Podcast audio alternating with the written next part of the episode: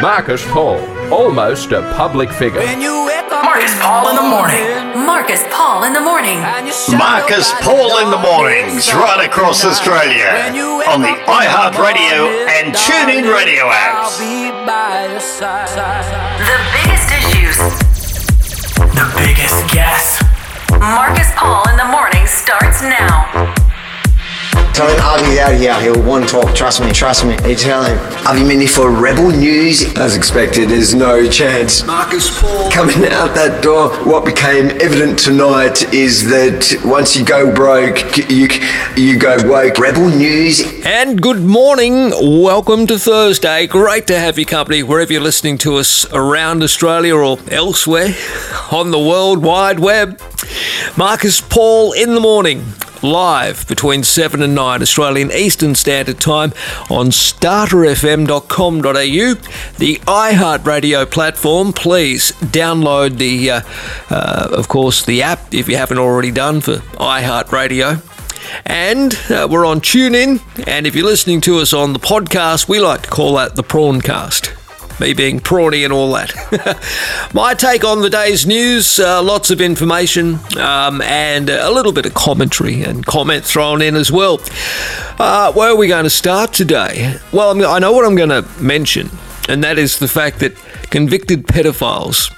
I know it's awful to bring this up, but they are able, did you know, to tie up all of their money in their super, and their victims cannot get anywhere near it.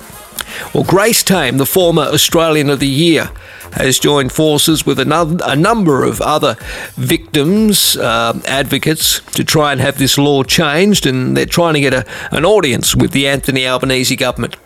Speaking of Albo, he's, uh, well, he's launched into Adam Bandt. I mean, who hasn't this week after that stunt that he pulled regarding the Aboriginal flag? I'll talk about what Anthony Albanese had to say in just a few moments as well. Uh, now, the New South Wales budget uh, discussions around that continue, and in particular, what wasn't provided. I mean, there are a lot of happy people after the budget, naturally, but the Taxi Council of Australia and the industry in general are certainly not amongst the happy campers. Why? Because they've been forgotten. You know, it used to be an asset to own a taxi license. Nowadays, they're virtually worthless ever since Uber came along, and nobody's suggesting that you know the industry didn't need a shake-up. Of course it did, but uh, I mean you can't, if people have had taxi licenses and relied on them to pass down to family members and all the rest of it in order to secure their financial futures, you can't just leave them hanging. And that's effectively what I think the state government in New South Wales has done. The taxi industry also believes that, and they're after more compensation. We're already paying a dollar, if you like, uh, in a levy every time you hop in an Uber or a, a taxi to try and compensate the taxi industry, but apparently a number of senior Liberal MPs or coalition MPs in New South Wales have agreed not to continue this levy which means the taxi industry basically can't be compensated. The Minister, David Elliott, and the previous Transport Minister, they've all called for greater compensation, but there was nothing in Matt Kean's budget earlier this week.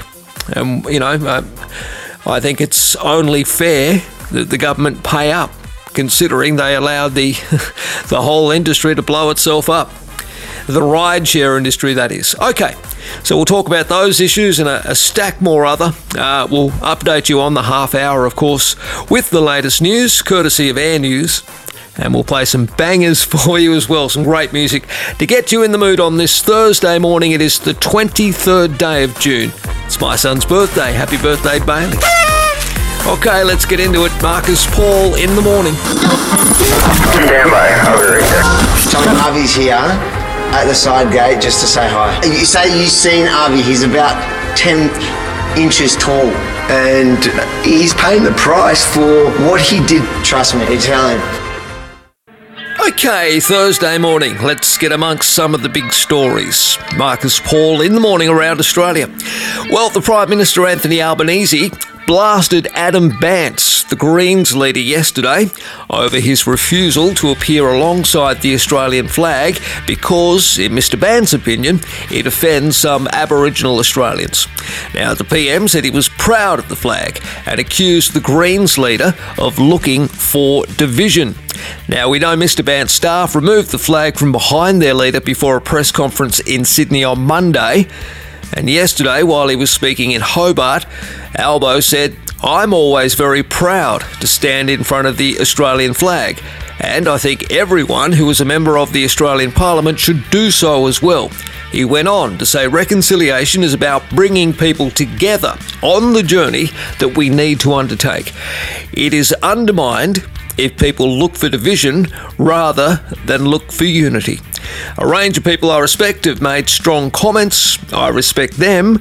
And I just say to Mr. Bandt that he needs to think about the responses that have been made and reconsider his position and work to promote unity and work to promote reconciliation.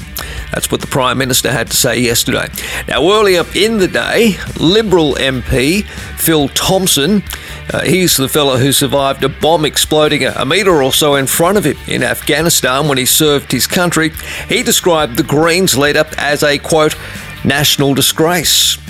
He said his wife Jenna, who is Aboriginal, was, quote, disgusted by the stunts. I'm sure she was. Now, Mr. Thompson is the Shadow Assistant Defence Minister and MP for Herbert up there in Townsville, North Queensland. He wrote on Twitter My wife is a proud Aboriginal woman and disgusted by the leader of the Greens media stunt and his rhetoric of division. He says, I take the importance of the Australian national flag very seriously. I fought underneath it. My brothers who were killed in action have had our flag draped over their coffins. Now, speaking later in the day, he accused Mr. Bandt of trying to divide the nation. We must always recognise and acknowledge the past, but the way we move forward, said Mr. Thompson, as a nation is to walk together. Of course, we know what happened here. A member of Adam Bandt's staff was seen removing the flag from behind the podium before the presser at the Commonwealth Parliamentary offices in Sydney. This happened on Monday. Now, the move meant that only the Aboriginal flag and the Torres Strait Islander flag could be seen behind him as he spoke to the cameras. Now, I have no problem with the Aboriginal and Torres Strait Islander flags being behind anybody politician or anyone who wants to speak publicly. That's fine, but in my opinion, to serve as a unifying type of scenario, we need to also include the Australian flag. Now, Mr. Bandt told Daily Mail Australia the nation's flag reminds some people of Australia's colonial past. Well, it may well do. The flag, of course, first flown after Federation in 1901, has the Union Jack in the upper left corner to acknowledge the history of British settlement. Now, Mr. Bandt said for many Australians, this flag represents dispossession and the lingering pains of colonisation. Through treaty with First Nations peoples, and by moving to a republic, we can have a flag that represents all of us, Obviously, Adam Bandt is in favour of a republic. A review of Mr. Bandt's previous television interviews shows he always has the Aboriginal and Torres Strait Islander flags in the background, but never the nation's flag. Now, Mr. Bandt added later that the Union Jack symbol is hurtful to Indigenous Australians. Well, we're going to post up on our Facebook page, What Do You Believe? Marcus Paul in the morning. Thank you. Yeah, nice to have your company wherever you're listening to us around Australia, here on starterfm.com.au, the iHeartRadio platform, tune in, or maybe on the Prawncast, the podcast. Thank you for being there.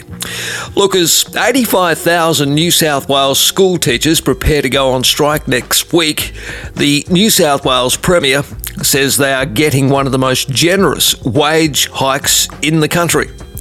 The 24 hour strike by public and Catholic school teachers on June 30th, just a day before school holidays start, will be the third strike in six months and is expected to affect about a million families just a day before two weeks of holidays. Premier Dominic Perrottet accused union bosses of, quote, playing politics with the people of New South Wales, saying it's completely unacceptable and it's wrong. Considering teachers will get a 3% wage hike with the potential of 3.5% the following year. Now, Mr. Perrottet told reporters yesterday in Sydney, we have the highest wage increases of any state in the country. I think where we've landed is fair and reasonable. It's nation building. Teachers in Victoria had been given a 1.5% increase, but were not taking industrial action against the Labor government there. What I don't see around the country are protests and inconveniencing parents and school children, and I think that's incredibly disappointing, Mr. Perrottet said. He went on to say it's been a tough few years, but need to ensure that what we do is fair and reasonable. Now, of course, he's accused the unions of going out of their way to cause massive inconvenience to parents by striking on the last day of the financial year when people who ran small businesses were pretty busy. New South Wales Teachers Federation and the Independent Education Union called the joint strike after Tuesday's budget papers revealed no further offer was on the table. They argue the deal translates to a real wage cut. Probably does. That's, of course, with inflation running at 5.2% and forecast to tip over 7% as schools deal with a teacher shortage that threatens to escalate. Angelo Gavrielatos, who's, of course, the New South Wales Teachers Federation president, he said the government has failed students and continues to fail students and the teaching profession. Again, what are your thoughts on that? Let me know. Marcus Paul in the morning.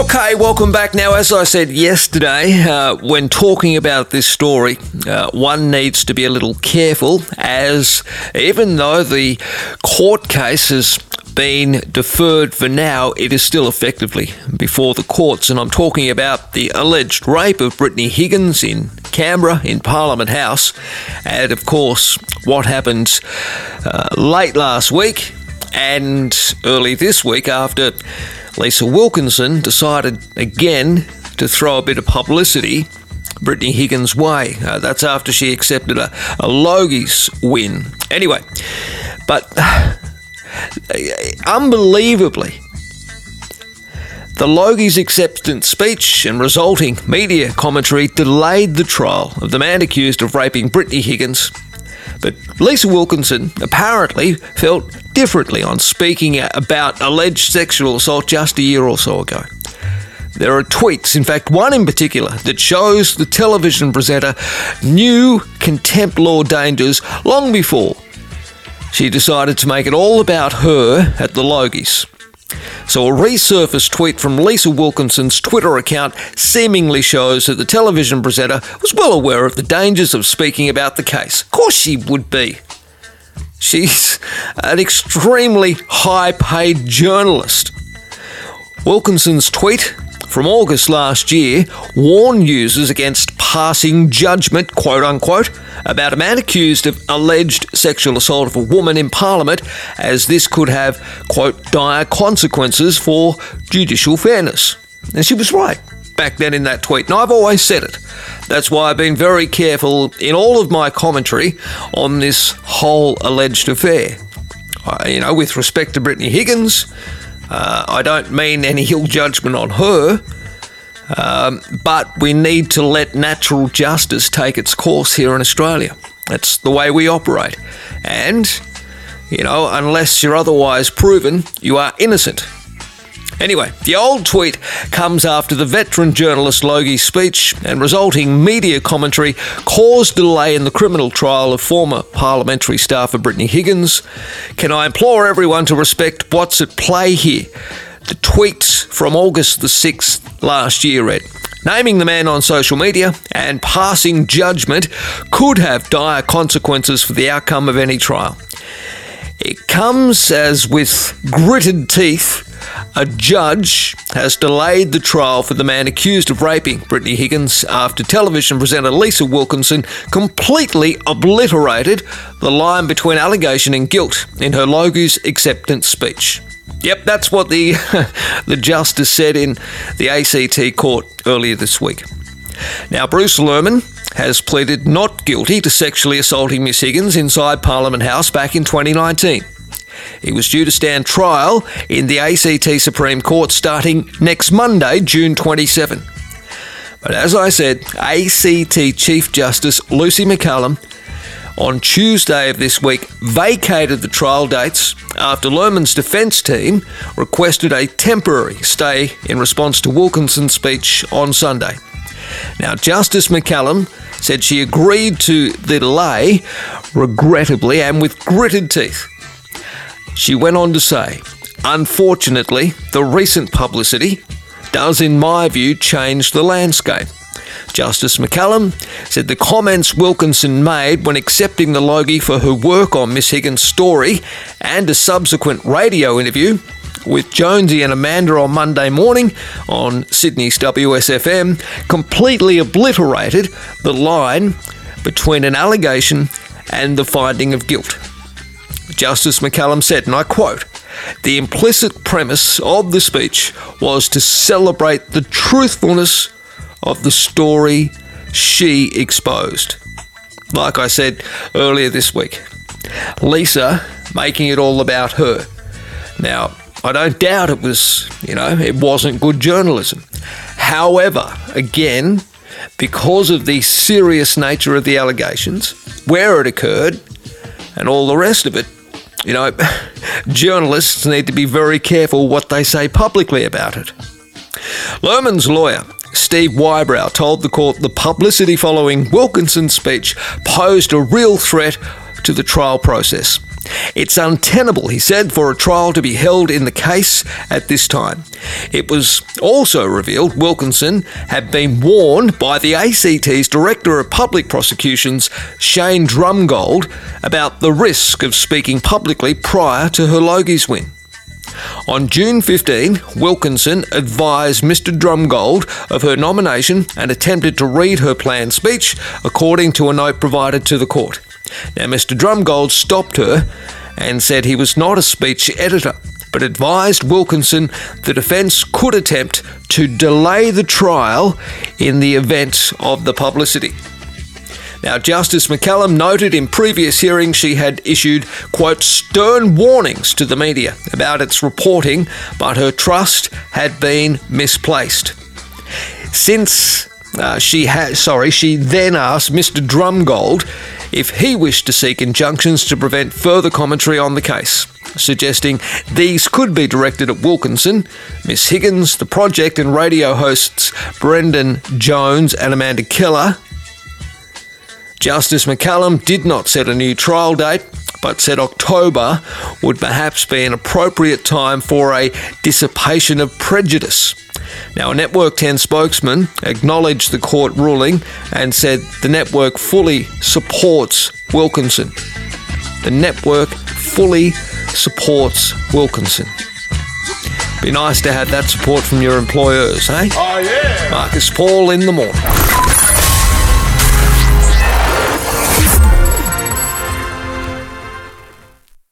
Yeah, an update now on the John Barilaro plum gig to the United States scenario. Well, yesterday we heard the Premier, Dominic Perrottet, still backs John Barilaro for the plum New York job. Well, he would. Of course he would. Dom Perrottet signed off on the bloody thing. Anyway, MPs voted to suspend the appointment, though. The offer for a public transport servant to take over as Trade Commissioner was terminated, we heard, before John Barilaro was hired for the role. Those are the startling revelations from yesterday. Yeah. Hey, look, it is starting to sound more and more like a job for the boys, in my opinion. Premier, uh, Dominic Perrottet has backed the controversial selection of John Barilaro for a taxpayer funded half a million dollar New York trade post as politicians voted in favour of suspending the appointment. The New South Wales Upper House yesterday passed a motion calling to halt the appointment of the former Deputy Premier as the Senior Trade and Investment Commissioner to the Americas, a role that he signed off on creating when he was still in Parliament.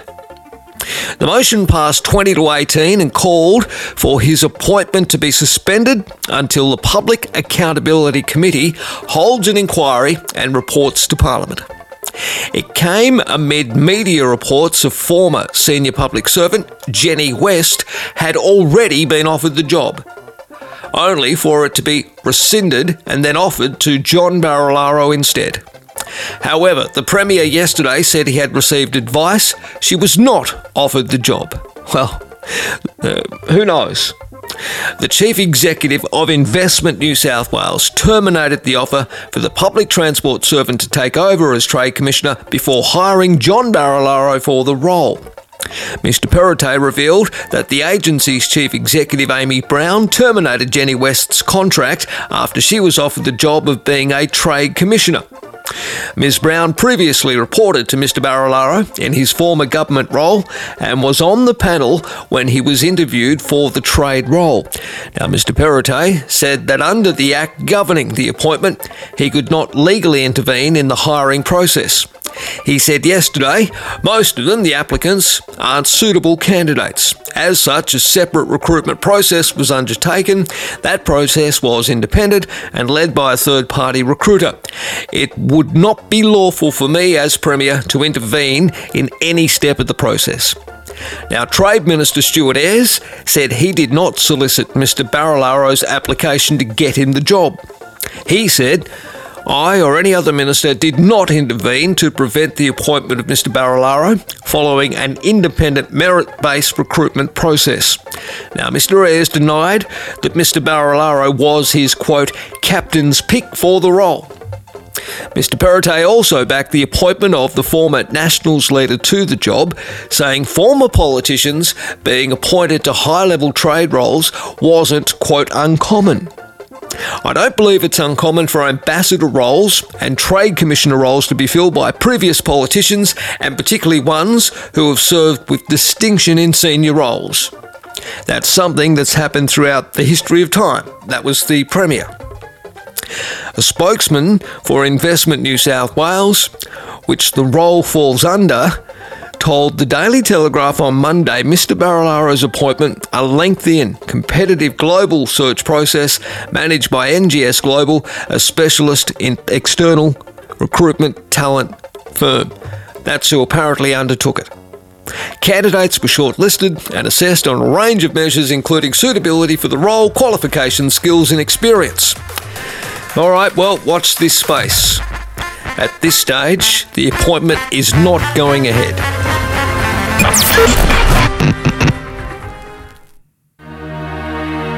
Thursday morning, great to have your company. Marcus Paul in the morning, right around Australia on Starter FM, iHeartRadio, tune in, and of course on the podcast, the Prawncast, uh, where you get your uh, favourite podcasts from, whatever platform, doesn't matter, there we are.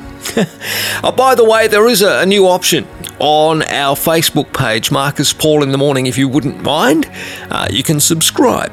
A little extra content, but it helps us keep the lights on here. I think it's $4 something a month. Pretty cheap, hey?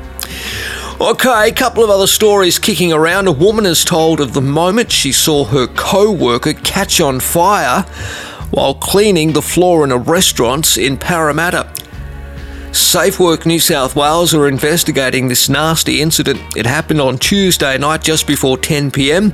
Emergency services rushed to an explosion at a Lebanese restaurant on River Road West. It's just right near Parramatta River there.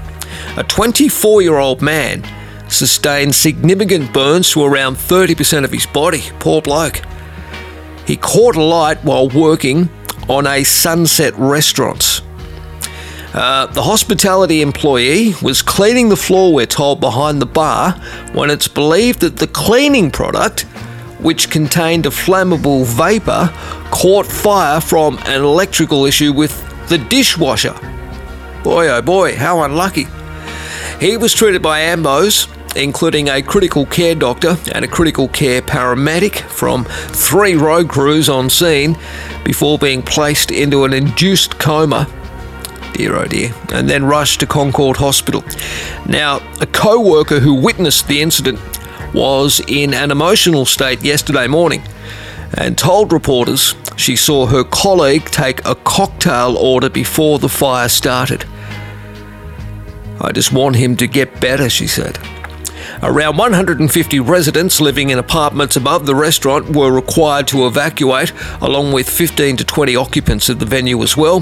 Fire and Rescue New South Wales Superintendent Adam Dewberry said the fire triggered the building's automatic sprinkler system, which managed to put out the flames and caused the alarm to go off. Uh, anyone with an electric switch can ignite a vapour. I think that's the takeout from all of this anything rather with an electric switch can ignite a vapor. It's unlucky, but it's not uncommon, we're told. So make sure you're using a cleaning product within its manufacturing specifications.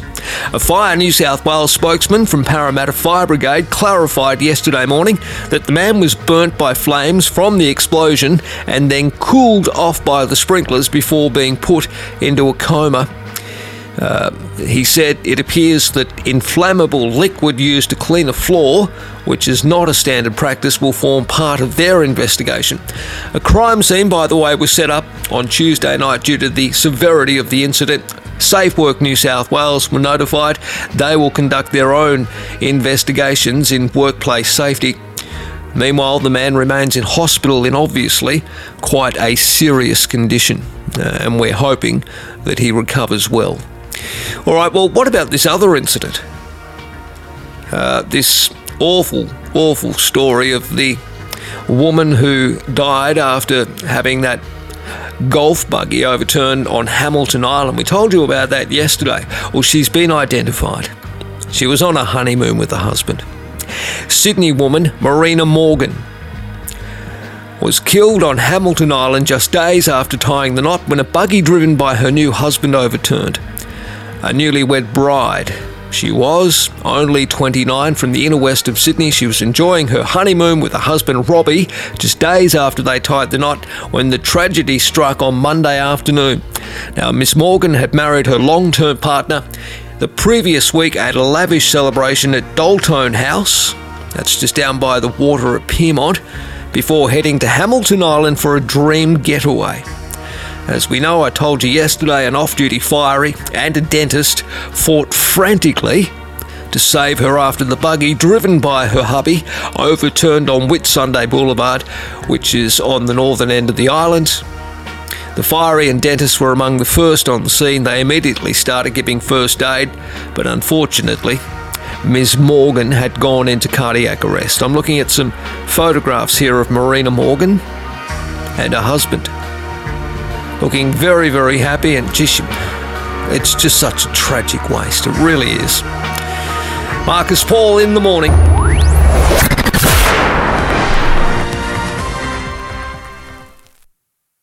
Okay, uh, now one of the losers out of this week's New South Wales state budget was taxi owners. Transport Minister David Elliott put forward a proposal to increase taxi compensation by extending a $1 government charge on point to point rides, but it was knocked back by Cabinet, we're told. And the New South Wales Taxi Council's bid for higher compensation for licence holders, of course, was missing in the state budget. But the Premier Dominic Perrottet says he is, quote, more than happy to meet with the taxi lobby over their calls for more compo for taxi licence holders after the group expressed their anger at being left out of the state budget. We know the New South Wales Taxi Council have been asking for compo, particularly um, since Uber came on board many years ago, rendering most taxi licences, let's be honest, pretty useless. They used to be worth a, a fortune these days, you'd be lucky to get a couple of grand for them. The New South Wales Taxi Council lashed out at, Pre- at Treasurer Matt Kean and senior ministers for not agreeing to a proposal to increase compensation payments for licence holders by extending a $1 levy on all rideshare and taxi rides. CEO Martin Rogers called for an urgent meeting with the Premier and Mr Kean this week to air their concerns. Now, yesterday, Dominic Perrottet said he was more than happy to meet with them.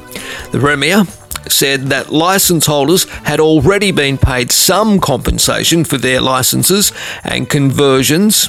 Uh, oh, sorry, and conversations about increasing those payments are ongoing, says the Premier. I know that they've asked for further support and we're working through that with the Transport Minister, is what he said.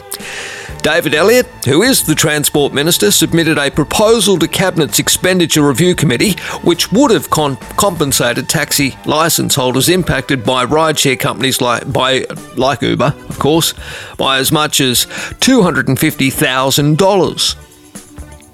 But the money was knocked back by many Liberal MPs. The money would have been raised by keeping in place a passenger service levy on taxi and rideshare trips worth about $1 a ride. The proposal would have kept the levy, which currently applies to all taxi and rideshare trips, in place until it raised the money that was required.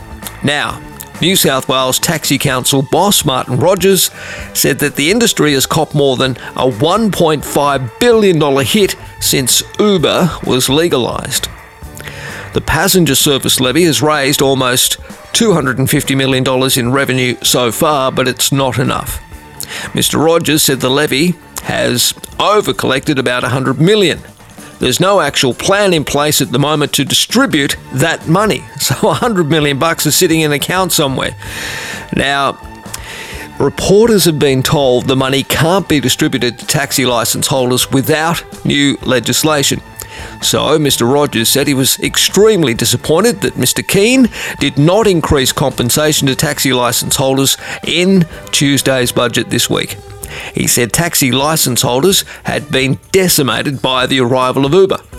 Six years ago, $1.6 billion was ripped out of the assets of 5,000 families across New South Wales. And he's right, because many families relied on these taxi licences as, you know, their, their, their future. They were worth a fortune.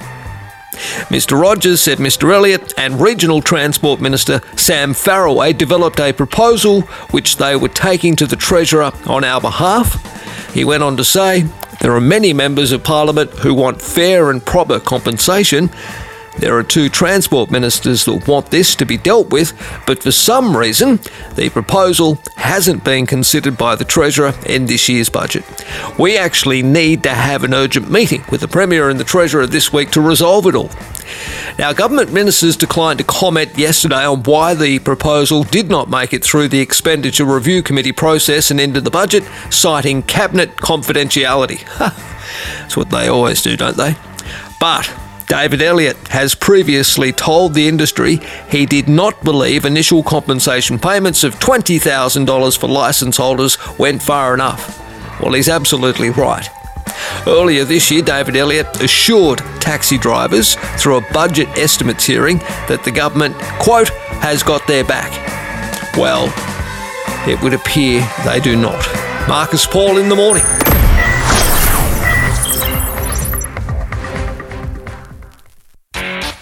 Okay, welcome back. Thursday morning, Marcus Paul in the morning. Now, those of you who are like me, old enough to remember shows like The Cosby Show and Hey Dad, probably feel a little bit of guilt of having laughed along not only with Bill Cosby, but that's that thing that's, I think, about to be sent or has been sent back to the United Kingdom, Robert Hughes. Uh, both stars of comedy shows that were extremely popular in the 1980s and into the 1990s. But both men, of course, uh, well, they have faced serious allegations and been found guilty of serious offences regarding uh, rape and sexual assaults.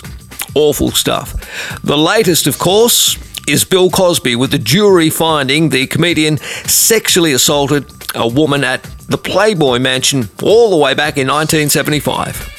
A jury has handed down its verdict in a civil trial against actor Bill Cosby filed by a woman who claims he molested her as a teenager. The jury has found that the entertainer assaulted the teen at the Playboy Mansion almost five decades ago. Her name is Judy Huth. She's now aged 64 and she's been awarded a half a million dollars in damages after the jury in Santa Monica determined that Cosby had molested her in 1975 when she was all but 16 years of age.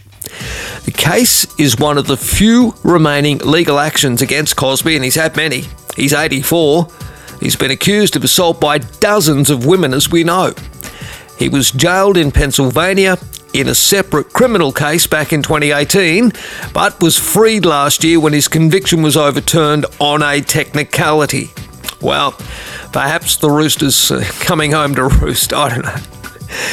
Over a two week trial, this is the civil hearing which Cosby did not attend. Lawyers said the man, once known as America's dad, escorted Huth and her then 17 year old friend by the name of Donna to the mansion after meeting them on a movie set in a park near their homes where he was making a film called, quote, Let's Do It Again.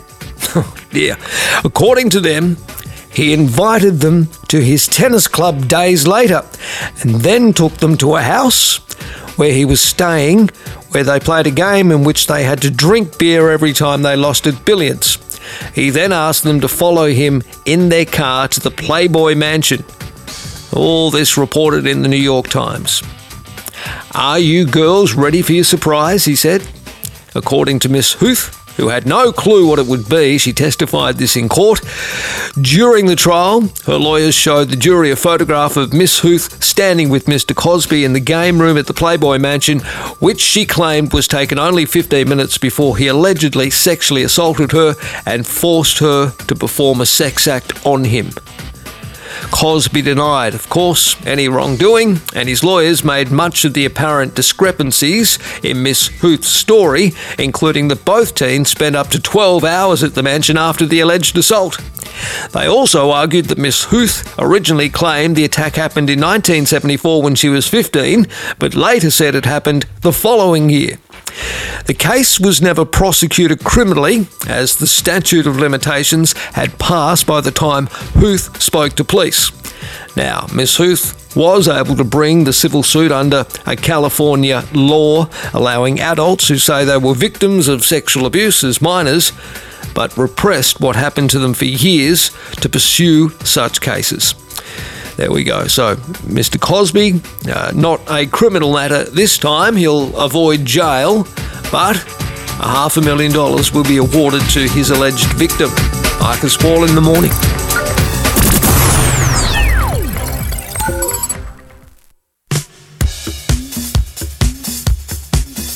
All right, welcome back. Marcus Paul in the morning. Well, a far right commentator is trying to identify a pseudonym on social media by the name of PR Guy. Now, if you're a, a follower of mine and Friendlyjordies, and uh, I guess if you're a little into your politics, you'll you'll know what this is all about. The right winger, uh, Holomist, Avi Yemini or Yemini, Yemini. has vowed to return to court. This time seeking information from Telstra in his quest to unveil the identity of a high profile Twitter user that goes by the handle of at PRGuy17. Yemini obtained a federal court order last week directing Twitter to hand over the account details of the left wing commentator, who Yemini is intending to sue over social media posts he says defamed him. Twitter complied with that order. They supplied Yemini with several IP addresses, unique numbers that identify a device on the internet, but he now needs Telstra to identify the holder of the addresses. The name and the email provided by Twitter did not offer enough information to identify the owner of the account. Anyway, Telstra said that due to privacy reasons, it only discloses the holder of an IP address when compelled to by a court order. It said it had not yet received a request from Yemini. customers can access their personal phone records and metadata via an online form, but only the account holder can request this information. Any other requests need to be made via a lawful request from the appropriate authorities, a spokesman from Telstra has said. PR Guy became a lightning rod for political controversy during the pandemic, posting a steady stream of comments supporting the Andrews Victorian government and gaining around 90,000 followers. So, PR Guy has a hell of a lot of support.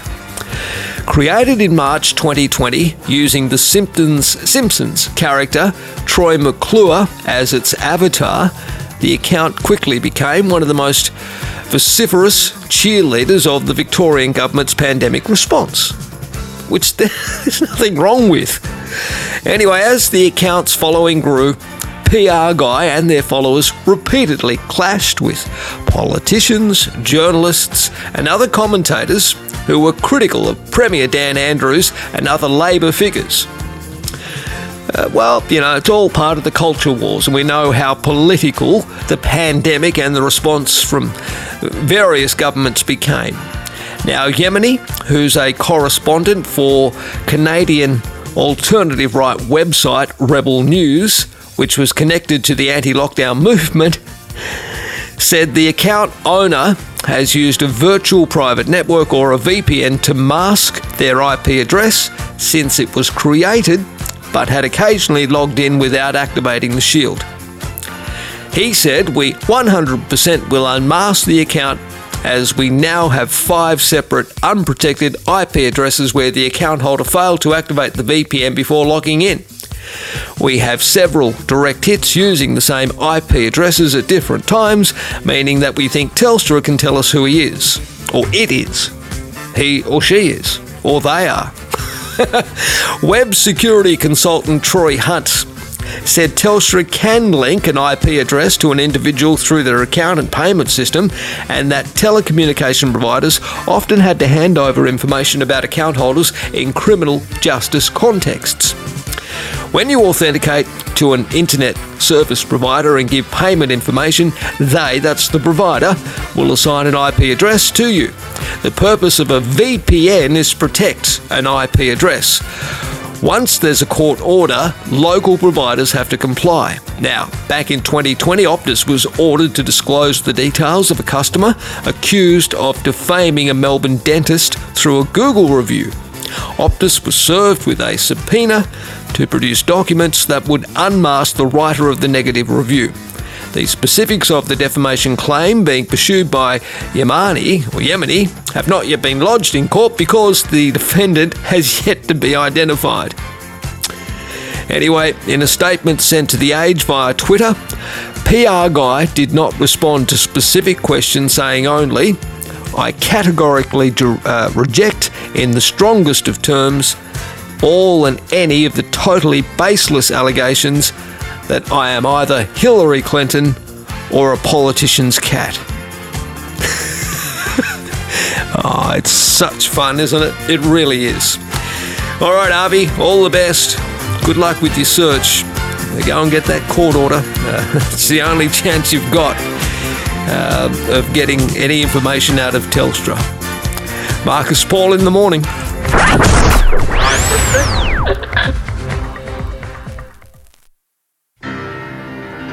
Well, former Australian of the Year Grace Tame has made news again.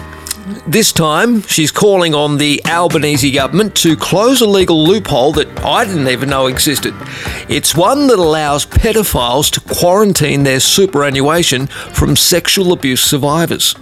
Under the current rules, victims of crime who launch civil action for compo against their perpetrators can't access any funds held in the offender's superannuation accounts. What it means, effectively, is that pedophiles are able to hide their assets in their super, which should be available to compensate the survivors of their abuse. What it means is that the liability then is on the taxpayer to fund the compensation of survivors. And according to Grace Tame, what needs to change is that pedophiles should be responsible for compensating their victims. Now, victims advocate Howard Brown said the issue came to light back in 2017 when the victims of a convicted Bega Valley pedophile, Maurice Van Ryn, discovered they would be unable to access hundreds of thousands of dollars he had in superannuation through a civil compensation claim. We found that Van Ryn was virtually penniless as he'd placed all of his funds into his superannuation account, Mr. Brown said. And he basically said to us, Everything I have is in my super, and you can't touch that. And of course, he was correct. We couldn't. In 2018, then Financial Services Minister Kelly O'Dwyer promised a legislative change to give victims access to their perpetrator superannuation for compensation, but that plan stalled. Adelaide based lawyer Andrew Carpenter has been pushing for the reform to be introduced since 2020. It's going to save the taxpayer, it's going to punish offenders, and it's going to finally be something that compensates survivors, according to Mr. Carpenter. He is joined with Grace Tame and her foundation, the Grace Tame Foundation. Uh, that was established back in 2021, uh, as well as Fighters Against Child Abuse Australia and the Carly Ryan Foundation. They've all joined forces to lobby the new Labor government to introduce superannuation reform. Now, Labor was asked for comment on this reform while in opposition, but has not made any commitments.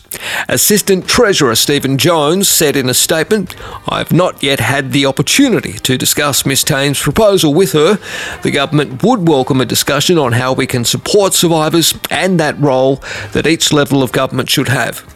The Grace Tame Foundation, Fighters Against Childhood Abuse Australia, and the Carly Ryan Foundation have written to the Assistant Treasurer to request a meeting. Now, Ms. Tame said the legal loophole was another example of a system stacked against victim survivors of sexual abuse. She said it's really important for people to understand the fundamental power imbalance between survivors and pedophiles. Where we seem to keep going wrong, according to Grace Tame, is in simplifying it to one between individuals. It isn't.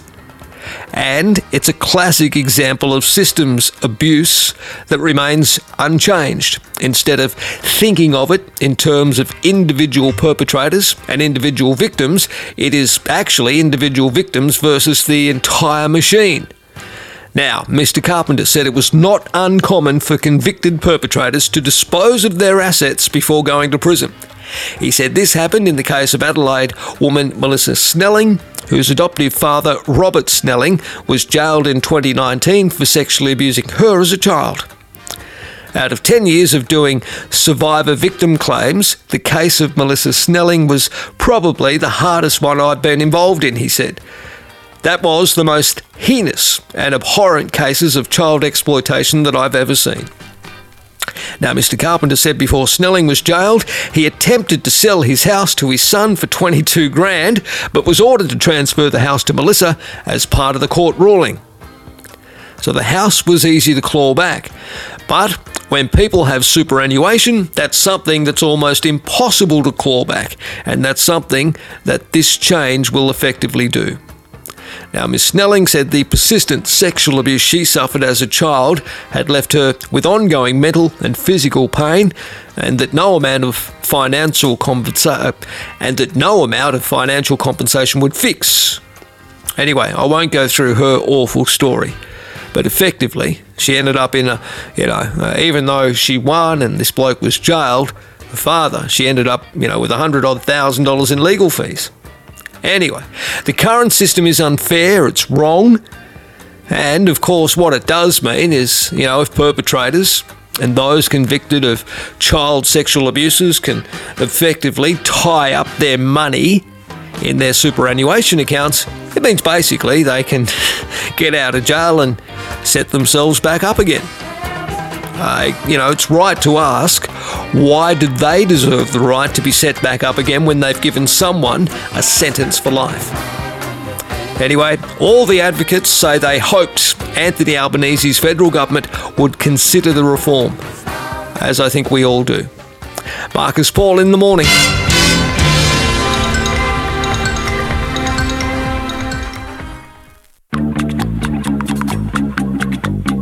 Okay, well, that wraps up our Thursday. Thank you for joining us here on Marcus Paul in the Morning live on starterfm.com.au, the iHeartRadio platform. If you haven't already downloaded the app, please do so. And you can listen to us via TuneIn as well. Um, the podcast, Prawncast, that'll be up a little later this afternoon. If you've missed any of this week's programs, of course, you can always go to your favourite podcasting platform and download them there. If you follow us on social media, there'll be more content up on the Facebook page, of course. If you wouldn't mind, uh, subscribe.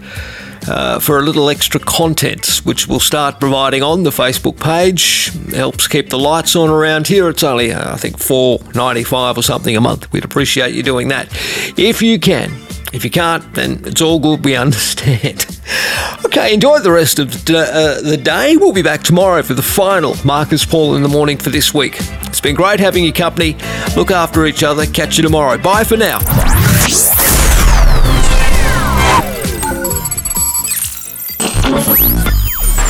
This will get you the goodies.